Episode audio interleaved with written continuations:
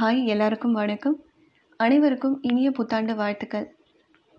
Sorry, கொஞ்சம் லேட்டாக தான் விஷ் பண்ணுறேன், மன்னிச்சுக்கோங்க. ஸோ இதுதான் இந்த இயரோட ஃபர்ஸ்ட் பாட்காஸ்ட். ஸோ யூஸ்வலி நம்ம புதுசாக ஏதாவது ஒன்று தொடங்கும் போது, நாட் ஈவன் புதுசாக, ஸோ மாதம் மாதம் நம்ம ஒரு மளிகை லிஸ்ட்டே எடுத்துக்கிட்டோம்னா கூட தொடங்கும் போது ஏதாவது ரொம்ப ஆஸ்பீஷியஸான ஒரு பொருள், எதாவது லைக் மஞ்சள் இல்லைன்னா சுகர், அதை வச்சு தான் நம்ம தொடங்குவோம்.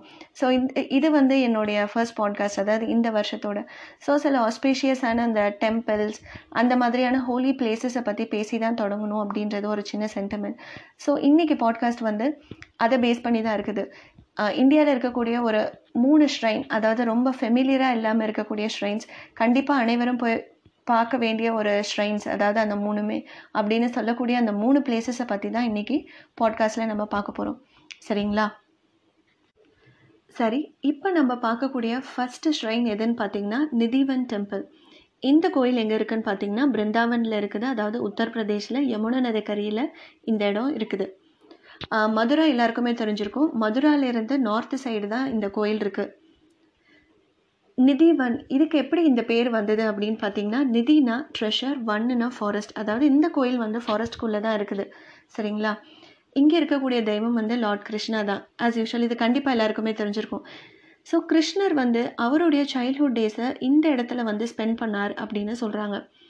இந்த கோயிலுக்கு வந்து நிறைய பேர் இருக்குது. அதில் முக்கியமான பேர் என்னன்னு பார்த்தீங்கன்னா பன்கி பிஹாரி டெம்பிள் அப்படின்னு சொல்கிறாங்க. அது மட்டும் இல்லாமல் அங்கே இருக்கக்கூடிய மக்கள் வந்து வழக்கமாக கூப்பிடுற பேருன்னா முரளிதர் கோயில், கன்ஹா கோயில், கிரிதர் கோயில் அப்படின்னு சொல்கிறாங்க. இந்த கோயிலில் தான் சுவாமி ஹரிதாஸ்ன்றவங்க, அவர் வந்து கிருஷ்ணர் மேலே நிறைய பாடல்கள் பாடியிருக்காங்க, அவர் வந்து அடக்கமாகியிருக்காரு. சரி, இந்த கோயிலில் இருக்கக்கூடிய மிஸ்ட்ரியோ இல்லை மிரக்கலோ அதை நம்ம எப்படி எடுத்துக்கிறோமோ தெரியல, அது என்னன்றது தான் இப்போ நம்ம பார்க்க போகிறோம். ஸோ ஃபஸ்ட்டு என்னன்னு பார்த்தீங்கன்னா, இந்த கோயிலில் வந்து ஒரு ரொம்ப பெரிய கோயில் கிடையாதுங்க, ரொம்ப சின்ன கோயில் தான். கோயிலுக்கு பின்னாடியே ஒரு மண்டபமும் சேர்த்து தான் அவங்க கட்டியிருக்காங்க. ரொம்ப பெரிய இடம் இல்லை, கிட்டத்தட்ட ஒரு டூ அண்ட் ஹாஃப் ஏக்கர்ஸ் ஃபாரஸ்ட்டில் தான் இந்த கோயில் இருக்குது. கோயில் ரொம்ப சின்னதுதான், மண்டபமே ரொம்ப பெருசு கிடையாது, சின்னதுதான். ஸோ இங்கே என்ன ஐதீகம்னா, இந்த கோயில் வந்து தினமுமே ஏழு மணிக்கோட மூடிடுவாங்க. அதுக்கப்புறம் யாருமே அலோவ் பண்ணுறதே கிடையாது. அதுக்கு ஒரு காரணம் இருக்குது. அதுக்கு முன்னாடி வந்து இங்கே இருக்கக்கூடிய மண்டபத்தை பற்றி நான் சொல்லிடுறேன். ஸோ இந்த மண்டபத்தில் வந்து என்னன்னா ஃபுல்லுமே பெயிண்டிங்ஸ் தான் இருக்குதுங்க. அதாவது கிருஷ்ணர் ராதையோடையும் கோபியர்களோடையும் இருக்கக்கூடிய பெயிண்டிங்ஸ் தான் இந்த மண்டபத்தில் இருக்குதுங்களாம் ஒட்டு மொத்தமாக. அந்த மண்டபத்தில் வேறு என்ன இருக்குதுன்னு பார்த்தீங்கன்னா ஒரு பெட்டு மட்டும்தான் இருக்குது. சரிங்களா? ஸோ என்ன சொன்னேன் நான் முன்னாடி, ஏழு மணிக்கெல்லாம் கோயிலை மூடிடுவாங்கன்னு சொன்னேன் இல்லைங்களா? ஸோ ஏழு மணிக்கு தினமும் கோயிலை மூடுறாங்க. எதுக்காகன்னு பார்த்தீங்கன்னா, ஏழு மணிக்கு அப்புறம் வந்து கிருஷ்ணர் வந்து அங்கே தினமும் இரவு வந்து அங்கே வர்றாரு அப்படின்றது தான் அங்கே ஐதீகமாக இருக்குது. ஸோ அவர் தினமுமே அவர் கடவுள் அங்கே வராருன்னும் போது அதுக்கு தகுந்த ப்ரிப்ரேஷன்ஸ் வந்து அவங்க செய்யணும் இல்லைங்களா?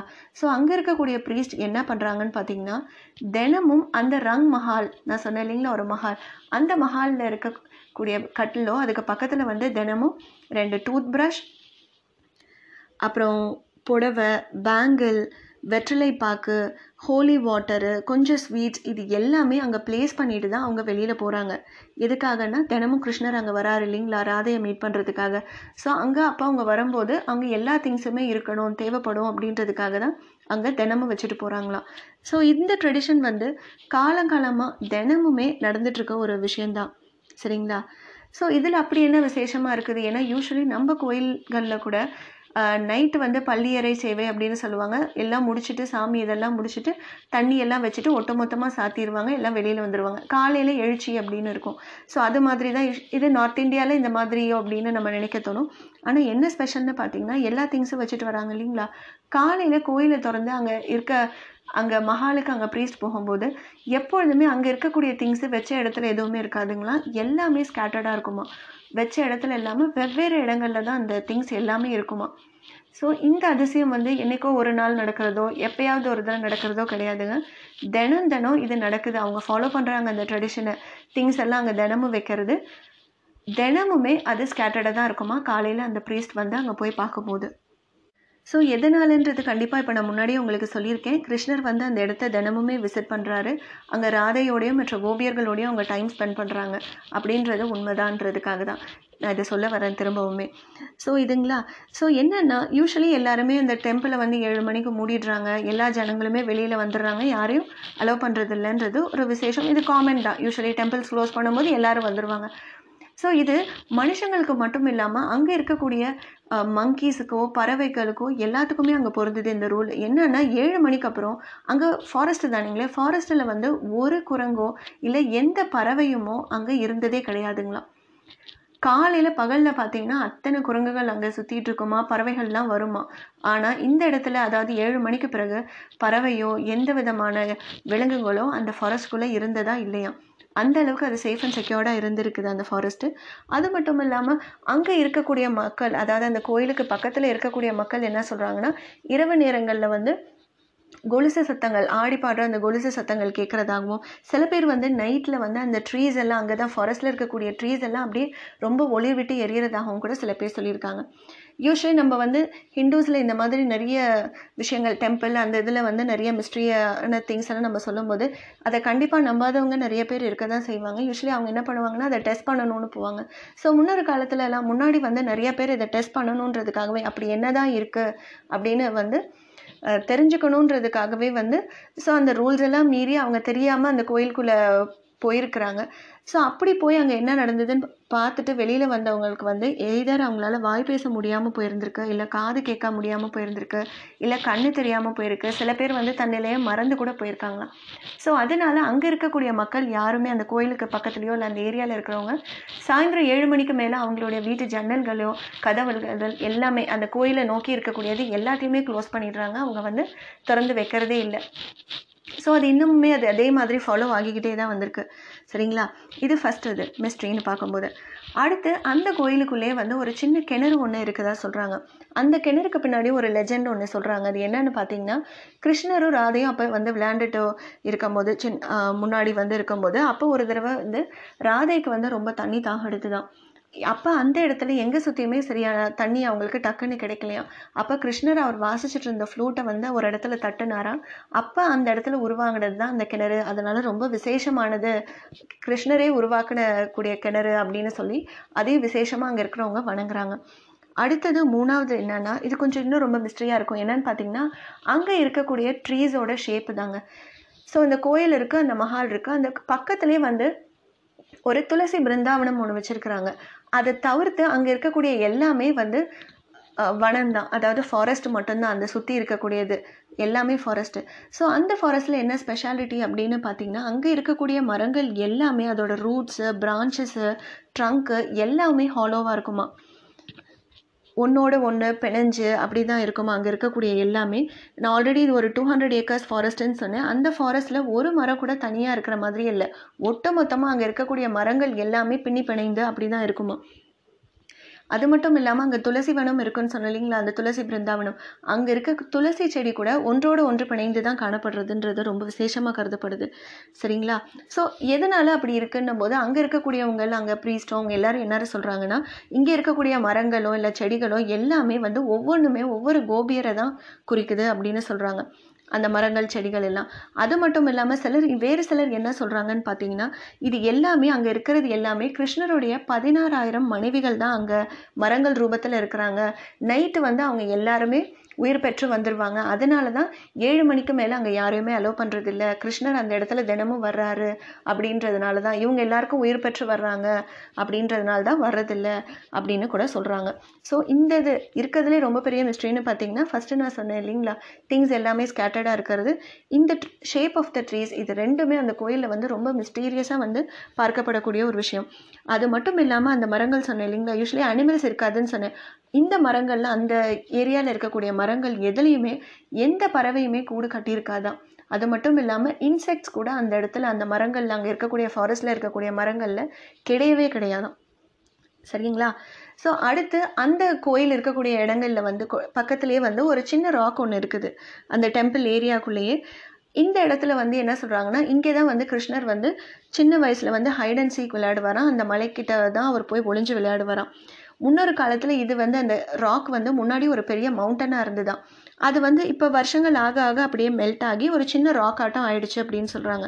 மேலும் அந்த ராக்கில் வந்து கிருஷ்ணர் மற்றும் அவர் வளர்த்த கன்றோட கால் தடம் இருக்கிறதாகவும் அதனால் அது ரொம்ப விசேஷமாகவும் அந்த சின்ன ராக்கை வந்து அவங்க வந்து கருதுகிறாங்க. ஸோ இந்த டெம்பிளை பற்றின விஷயங்கள் இது தான் யூஸ்வலி. ஆனாலும் அதையும் தாண்டி நிறையா தெரிஞ்சுக்க விரும்புகிறவங்க வந்து அங்கே போய் நேரடியாக போய் டெஸ்ட் பண்ணணும்னு நினச்சிருக்காங்க. யாருன்னு பார்த்தீங்கன்னா நிறைய ஹிஸ்டாரியன்ஸு, சயின்டிஸ்ட்டு, அவங்க எல்லாருமே வந்து அங்கே போயிருக்கிறாங்க. நிறைய கேமராஸ் எல்லாம் செட் பண்ணி பார்த்துருக்காங்க. ஆனால் அவங்க கேமராஸில் எதுவுமே எந்த விஷயமுமே அவங்களுக்கு அதுலேருந்து கேப்சர் பண்ணவே முடியலையா. அந்த வெளியில் யூஸ்வலி அந்த ஃபாரஸ்ட்ல எல்லாம் வச்சுமே ஒரு சின்ன டிஃப்ரென்ஸ் கூட இல்லை, யாரும் வர்றதையோ போகிறதையோ கூட அது காமிக்கல. ஆனால் ஒவ்வொரு நாளுமே அந்த ரங் மஹாலில் வைக்கப்படுற திங்ஸ், கிருஷ்ணர் ராதைக்காக வைக்கப்படுற திங்ஸ் எல்லாமே அங்கே ஸ்கேட்டர்டாக தான் இருந்திருக்கு. ஸோ அது வந்து ரொம்ப பெரிய விசேஷமான ஒரு நிகழ்வாக இருக்குது. அவங்களே வந்து கடைசியில் கடவுள்னு ஒருத்தர் இருக்கிறாரு, அவரோட செயல் தான் இது, அவரை தவிர்த்து யாராலையுமே இதை செய்ய முடியாது அப்படின்னு அவங்களே சொல்கிற அளவுக்கு தான் அங்கே இருக்கக்கூடிய நிலை இன்ன வரைக்குமே இருந்துட்டு தான் இருக்குது. ஸோ இங்கே வந்து இந்த கோயில் வந்து கண்டிப்பாக நம்ம விசிட் பண்ண வேண்டியது. அந்த இடத்துல போனீங்கன்னா கண்டிப்பாக நம்ம கிருஷ்ணரோட ப்ரெசன்ஸை நல்லாவே உணர முடியும் அப்படின்றது தான் அங்கே எல்லாருமே சொல்கிறாங்க. ஸோ யாராவது போனீங்கன்னா கண்டிப்பாக அந்த இடத்துக்கு, பிருந்தாவன் போனீங்கன்னா கண்டிப்பாக இந்த இடத்த மிஸ் பண்ணாமல் போய் விசிட் பண்ணணும், சரிங்களா? ஸோ ரெண்டாவதாக நம்ம இப்போ பார்க்க போகிறது வந்து ஒரு சர்ச் பற்றி தாங்க. ஆக்சுவலி இது ஃப்ளோட்டிங் சர்ச். இந்த சர்ச் எங்கே இருக்குன்னா கர்நாடகாவில் ஹாசன் டிஸ்ட்ரிக்டில் ஷேட்டிஹள்ளி அப்படின்ற ஒரு இடத்துல தான் இந்த ஃப்ளோட்டிங் சர்ச் இருக்குது, சரிங்களா? ஸோ இந்த சர்ச்சுக்கு இன்னும் ரெண்டு பேர் கூட இருக்குது, அதாவது சப்மர்ஜ் சர்ச் இல்லைனா ஃப்ளோட்டிங் சர்ச் அப்படின்னே இது கூப்பிடுறாங்க. இதுக்கு பின்னாடியும் நிறைய ஸ்டோரிஸ் எல்லாம் இருக்குது. ஆக்சுவலி இந்த சர்ச்சை வந்து பில்ட் பண்ணவங்க வந்து ஃப்ரெஞ்ச் மிஷனரிஸ். அவங்க செவன்டீன்த் சென்ச்சுரியில் இந்த சர்ச்சை பில்ட் பண்ணியிருக்காங்க. இந்த சர்ச்சோட ஆர்கிடெக்சர்னு பார்த்திங்கன்னா அது கோத்திக் ஸ்டைல் ஆஃப் ஆர்கிடெக்சரில் இருக்குது. இந்த சர்ச் வந்து இப்போ ஃபங்க்ஷனல் சர்ச் கிடையாதுங்க, இட்ஸ் ஆல்மோஸ்ட் அபேண்டன்டு தான். அதோட ஸ்ட்ரக்சர்ஸ் எல்லாம் கொஞ்சம் ருவன்ஸ் எல்லாம் ஆயிடுச்சு. எதுக்காக இந்த சர்ச் வந்து இப்படி அபேண்டன் ஆனிச்சுன்னா, நைன்டீன் சிக்ஸ்டீஸில் வந்து இந்த இடத்துல வந்து ஹேமாவத்தின்னு ஒரு டேம் வந்து கட்டினாங்க கர்நாடகாவில். ஸோ அந்த ஏரியாவில் இருக்க மக்கள் எல்லாத்தையுமே வந்து அங்கேருந்து வெளியேற்றிட்டு போனபோது இந்த சர்ச் அந்த இடத்துல இருந்ததுனால இந்த சர்ச் வந்து அப்படியே அபேண்டன் ஆகிடுச்சு. ஸோ அந்த கன்ஸ்ட்ரக்ஷன் எல்லாமே அப்படியே டெசர்ட்டாகவே ஆகிடுச்சு ஆல்மோஸ்ட் அந்த இடம். இந்த சர்ச் வந்து ரொம்ப விசேஷமான ஒரு சர்ச்சாக கருதப்படுது. ஈவன் தான் அங்கே அந்த கண்ணாடியில் சர்ச்சஸில் எல்லாம் இருக்கும் இல்லைங்களா, கிளாஸில் பண்ணது அது மாதிரி எதுவுமே இல்லைனாலுமே, ஆனால் கண்டிப்பாக வந்து அந்த சர்ச் வந்து ரொம்ப ஒரு கடவுளோட ப்ரெசன்ஸோ ஒரு பீஸ்ஃபுல்னஸோ கொடுக்கக்கூடிய சர்ச்சாக தான் இருக்குது. பட் ஆனால் பார்த்திங்கன்னா அது வந்து மான்சூன் டைமில் இந்த சர்ச் வந்து ஒன்லி ஒன் தேர்ட் மட்டும்தான் விசிபிளாக இருக்கும். ஏன்னா ஃபுல்லுமே அது பாதி ஆல்மோஸ்ட் பாதி வந்து தண்ணியில் மூழ்கி தான் இருக்குமா மான்சூன் டைமில். ஸோ மான்சூன் இல்லாத நேரத்தில் தான் அந்த ஃபுல் சர்ச்சுமே வந்து வெளியில் இருக்கும், நம்ம போய் பார்க்க முடியும், நடந்தே போய் பார்க்க முடியும். அந்த இடத்துக்கு போகிறவங்க எல்லாருமே அந்த இடம் வந்து இருக்கக்கூடிய அமைதியும் எல்லாமே வந்து ரொம்ப பீஸ்ஃபுல்லாகவும் ரொம்ப பிளெஸ்டாகவும் அந்த இடத்துல ஃபீல் பண்ணுறதா நிறைய பேர் சொல்லியிருக்காங்க. ஸோ அட் டைம்ஸ் சரி மான்சூன் டைம்ஸில் போய் அந்த சர்ச்சை பார்க்கணுன்னு விரும்பும்போது அப்போ போட் ரைட்ஸ் கூட அவைலபிளாக இருக்குதுங்களா. ஸோ அது போட்டில் போய் அந்த சர்ச்சுக்குள்ளார எல்லாம் அப்படியே போய் பார்க்கலாமா. ஸோ நடந்து போகணுன்னா நம்ம இந்த சம்மர் டைமில் போய் நடந்து உள்ளே போய் பார்க்கலாம், இல்லைனா வந்து மான்சூன் டைமில் வந்து நம்ம போட்லேயே போய் கூட அந்த இதை கண்டிப்பாக விசிட் பண்ண வேண்டிய ஒரு சர்ச் அப்படின்னு சொல்கிறாங்க. ஈவன் தோ அது ருவன்ஸில் இருந்தாலுமே அந்த இடத்துல வந்து நமக்கு ஒரு பீஸ்ஃபுல்னஸ் நமக்கு கிடைக்குது அப்படின்னு. ஸோ ஒரு கரெக்டான டைம் அதை விசிட் பண்ணணும் அப்படின்னு பார்த்தோம்னா, இப்போ போட்டில் போய் அந்த உள்ளெல்லாம் பார்க்கணுன்னு நினச்சா அது ஜூலைலேருந்து அக்டோபர் தான் அது ஆக்சுவல் டைமு பார்க்குறதுக்கு, அதாவது போட்டில். இல்லை நம்ம ஃபுல்லுமே நடந்தே போய் பார்க்கணுன்னு நினச்சோம்னா டிசம்பர்லேருந்து மே வந்து ஃபுல் வியூ வந்து நம்ம பார்க்கணுன்னா அந்த டைமில் போகிறது உண்மையிலுமே ரொம்ப வர்த் வயலான ஒரு பிளேஸ் தாங்க. கண்டிப்பாக இந்த பிளேஸை நம்ம விசிட் பண்ணணும், ஏன்னா நம்ம அந்த பீஸ்ஃபுல்னஸ் வந்து கண்டிப்பாக இந்த இடத்துல கிடைக்குது அப்படின்னு சொல்கிறாங்க, சரிங்களா? ஸோ அடுத்து நம்ம தெரிஞ்சுக்க போகிற பிளேஸ் என்னென்னு பார்த்தீங்கன்னா மக்தூம் அலி மஹிமி தர்கா அப்படின்றது தான். தர்கான்றது உங்களுக்கு ஆல்ரெடி எல்லாருக்குமே தெரிஞ்சிருக்கும்.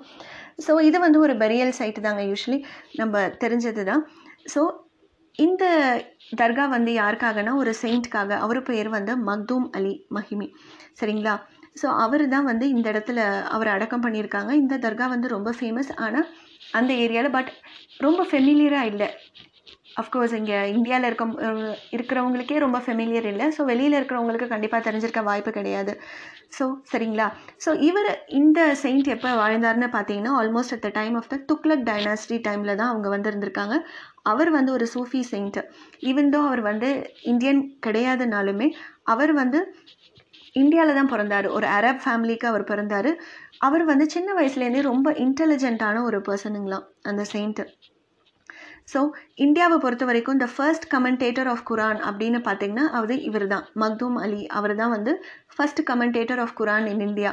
அதே மாதிரி அவர் கொடுத்த அந்த கமெண்ட்ரியோட இது என்னன்னு பார்த்தீங்கன்னா தப்சிருர் ரஹ்மான் அப்படின்றது தான் அவரோட கமெண்ட்ரியோட நேமு. இது மட்டும் இல்லாமல் அவர் கிட்டத்தட்ட நூற்றுக்கணக்கான புத்தகங்களையும் எழுதியிருக்கிறாரு. ஆனால் அதில் வந்து நிறைய புக்ஸ் வந்து நம்ம கையில் இல்லை, கிடைச்சத புக்ஸை வந்து அவங்க பர்ஃபெக்டாக அவங்க வந்து மெயின்டைன் பண்ணிட்டுருக்காங்க லைப்ரரிஸில். ஓகேங்களா, ஸோ இந்த தர்காவில் ஸ்பெஷாலிட்டி என்னென்னு பார்த்தீங்கன்னா இந்த தர்கா வந்து both Hindus as well as Muslims வந்து வர்ஷிப் பண்ணுறாங்க. ஸோ அது மட்டும் இல்லாமல் அப்படி என்ன வேறு எக்ஸ்ட்ரா ஸ்பெஷல், ஏன்னா நிறைய தர்காக்களில் வந்து வந்து எல்லாருமே ஹிந்துஸ் முஸ்லிம்ஸ் வர்ஷிப் பண்ணுறாங்க. நாகூர் தர்காவாக இருக்கட்டும், இன்னும் வேறு சில தர்காக்கள் எல்லாமே எல்லாருமே போத் ரிலிஜன்ஸ் அவங்க எல்லாருமே வர்ஷிப் பண்ணுறாங்க.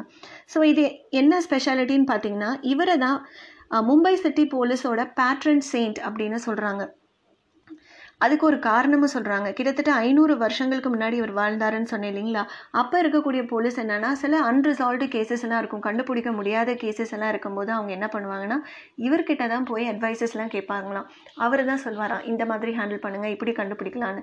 இவர்கிட்ட அட்வைஸ் வாங்கி தான் அவங்க வந்து நிறைய இடங்களில் வந்து குற்றவாளிகளை வந்து கண்டுபிடிச்சிருக்காங்க. ஸோ அதனால் இவர் வந்து போலீஸ்க்கு ரொம்ப பெரிய ஹெல்ப்ஃபுல்லாகவும் இருந்திருக்காங்க, நிறைய சொல்லியிருக்காங்க. எல்லா அப்போ நிறைய யூனிட்டி, எல்லா ரிலிஜனுக்குள்ளேயும் ஒரு யூனிட்டியாக அவர் கொண்டுட்டு வந்திருக்கிறாரு. ஸோ அதனால் இவருக்கான ஒரு ஃபெஸ்டிவல் சொல்லுவாங்க இல்லைங்களா, முஸ்லீம்ஸில் அவங்க செலிப்ரேட் பண்ணுவாங்கல்ல, அது வந்து ஃபெஸ்டிவல் செலிப்ரேட் பண்ணும்போது அங்கே வந்து ஃபஸ்ட்டு ஃபஸ்ட்டு ஷால் யார் போத்துறாங்கன்னா அங்கே இருக்கக்கூடிய மும்பை சிட்டி போலீஸ் தான் அந்த தர்காவில் அவருக்கான சமாதி மேலே ஃபஸ்ட்டு ஷாலை போத்துறாங்க. இது ஒரு ட்ரெடிஷனாகவே இன்ன வரைக்கும் வந்துக்கிட்டே தான் இருக்குது. சரிங்களா, அது மட்டும் இல்லாமல் இன்னும் ஒரு ஸ்பெஷாலிட்டி என்னன்னு பார்த்தீங்கன்னா இவர் வாழ்ந்த இடத்துக்கிட்ட தான் அவருடைய தர்காவும் இருக்குது, அவரை பெரி பண்ண இடமும் இருக்குது. அந்த தர்காலேருந்து கிட்டத்தட்ட ஒரு டூ ஹண்ட்ரட் மீட்டர்ஸ் டிஸ்டன்ஸில் வந்து அங்கே ஒரு போலீஸ் ஸ்டேஷன் இருக்குது. அந்த போலீஸ் ஸ்டேஷன் இப்போ இருக்கக்கூடிய அந்த போலீஸ் ஸ்டேஷன் இடத்துல தான் அவர் வந்து வாழ்ந்தார். அவருடைய வீடு அங்கே இருந்தது அப்படின்னு சொல்கிறாங்க. ஸோ அந்த போலீஸ் ஸ்டேஷன் அதுக்கப்புறம் தான் அங்கே போலீஸ் ஸ்டேஷன் எழுப்பியிருக்காங்க. ஸோ அந்த டைமில் என்ன ஆகுதுன்னா இவருடைய பொசிஷன்ஸ் எல்லாமே வந்து அந்த போலீஸ் ஸ்டேஷனில் ஒரு தனி ரூமில் ஒரு கபோர்டில், ஒரு ஸ்டீல் கபோர்டில் வந்து வச்சுருக்காங்க. ஸோ இந்த ஒரு ஃபெஸ்டிவலாக நடக்கக்கூடிய அந்த பத்து நாட்களில் வந்து போலீஸ் ஸ்டேஷனை வந்து ஃபுல்லுமே ஓப்பன் பண்ணி வச்சுருவாங்களாம். யார் வேணாலும் உள்ளே போய் அந்த கபோர்டை போய் திறந்து அவங்க வணங்கலாமா, அவருடைய திங்ஸ் பொசிஷன்ஸ் வந்து வணங்கலாம். அந்த பத்து நாளுமே யார் வேணாலுமே உள்ள போகலாமா. இது ரொம்ப ஒரு ஸ்பெஷல். யூஸ்வலி போலீஸ் ஸ்டேஷன்னா யார் வந்து யூஸ்வலி கேஸ் அதுக்காக தான் போவாங்க. ஆனால் அந்த பத்து நாளுமே எல்லா டிவோட்டீஸுமே ரெஸ்பெக்ட் ஆஃப் எனி காஸ்ட் அவங்க எல்லாருமே தே ஆர் அலவுட் அங்கே போய் அவங்க அவங்க அவருக்கான மரியாதைகளை வந்து செலுத்தலாம், அவருடைய திங்ஸை பார்த்து அவங்க வணங்கலாம் அப்படின்னு அவங்க பர்மிஷன் கொடுத்துட்றாங்க. சரிங்களா, ஸோ இந்த ட்ரெடிஷன் வந்து ஆல்மோஸ்ட் அவர் இருந்ததுக்கு அப்புறமே இன்ன வரைக்குமே கண்டினியூ ஆகிட்டுருக்கு. ஒரு ஃபைவ் ஹண்ட்ரட் இயர்ஸ்க்கு ஆகிடுச்சு, அப்பயும் கண்டினியூ ஆகிட்டுருக்கு. ஸோ அதுக்கு இன்னும் வலு சேர்க்கணுன்றதுக்காக ஆயிரத்தி தொள்ளாயிரத்தி பதினொன்றாவது வருஷம் இதை வந்து நம்ம இந்தியன் கவர்மெண்ட் இதை கெசட்டில் வந்து பதிவு பண்ணியிருக்காங்க. எதுன்னு பார்த்தீங்கன்னா இவருக்கான அந்த உருஸ் ஃபெஸ்டிவலில் ஃபஸ்ட்டு ஃபஸ்ட்டு அந்த ஷால் போற்றுவாங்க இல்லைங்களா, அதை வந்து மும்பை போலீஸ் தான் ஃபஸ்ட்டு செய்யணும். அவங்க தன்னோட ஃபர்ஸ்ட்டு ரெஸ்பெக்டாக அவருக்கு கொடுக்கணும், ஏன்னா அவர் நிறைய ஹெல்ப் பண்ணியிருக்காரு அப்பையிலிருந்தே. ஸோ அவர் இன்னமும் கைட் பண்ணுறாரு, அதனால் ஃபர்ஸ்ட் ரெஸ்பெக்டை நாங்கள் தான் கொடுப்போம் அப்படின்னு சொல்லி இதை வந்து கெசட்லேயும் பதிவு பண்ணியிருக்கிறாங்க. ஸோ இது வந்து ரொம்ப ஒரு ஸ்பெஷலான ஒரு விஷயமா இருக்குது. ஸோ இன்ன வரைக்குமே அந்த உருஸ் ஃபெஸ்டிவல் தொடங்கும் போது எல்லா போலீஸுமே இர்ரெஸ்பெக்டிவ் ஆஃப் த ரிலிஜன், யார் வேணாலும் ஹிந்து முஸ்லீம் யாராக இருந்தாலுமே அவங்க வந்து அவங்களோட ஃபர்ஸ்ட் ரெஸ்பெக்டாக அவருக்கு தெரிவித்ததுக்கு அப்புறம் தான் மித்தவங்க எல்லாருமே வந்து அவங்களோட ரெஸ்பெக்டை தெரிவிக்கிறாங்க. சரிங்களா, ஸோ இன்னமும் இந்த யூனிட்டி, நமக்குள்ளே இருக்கக்கூடிய யூனிட்டியை வந்து பிரதிபலிக்கக்கூடியதாக இருக்குது இந்த தர்கா. ஸோ இன்றைக்கி வந்து இந்த ஒரு மூணு ஹோலி ஷ்ரைன்ஸ் பற்றி தான் நான் சொல்லணும்னு நினச்சேன். இன்ஃபேக்ட் நான் வாசித்தது ரொம்ப அட்மையர் பண்ணது இந்த விஷயங்களில் தான். ஸோ அதை நான் தெளிவாக உங்களுக்கு சொல்லியிருக்கேன்னு நான் நம்புகிறேன். ஸோ உங்களுக்கு பிடிச்சிருந்ததுன்னா கண்டிப்பாக இதை ஷேர் பண்ணுங்கள். பாய்.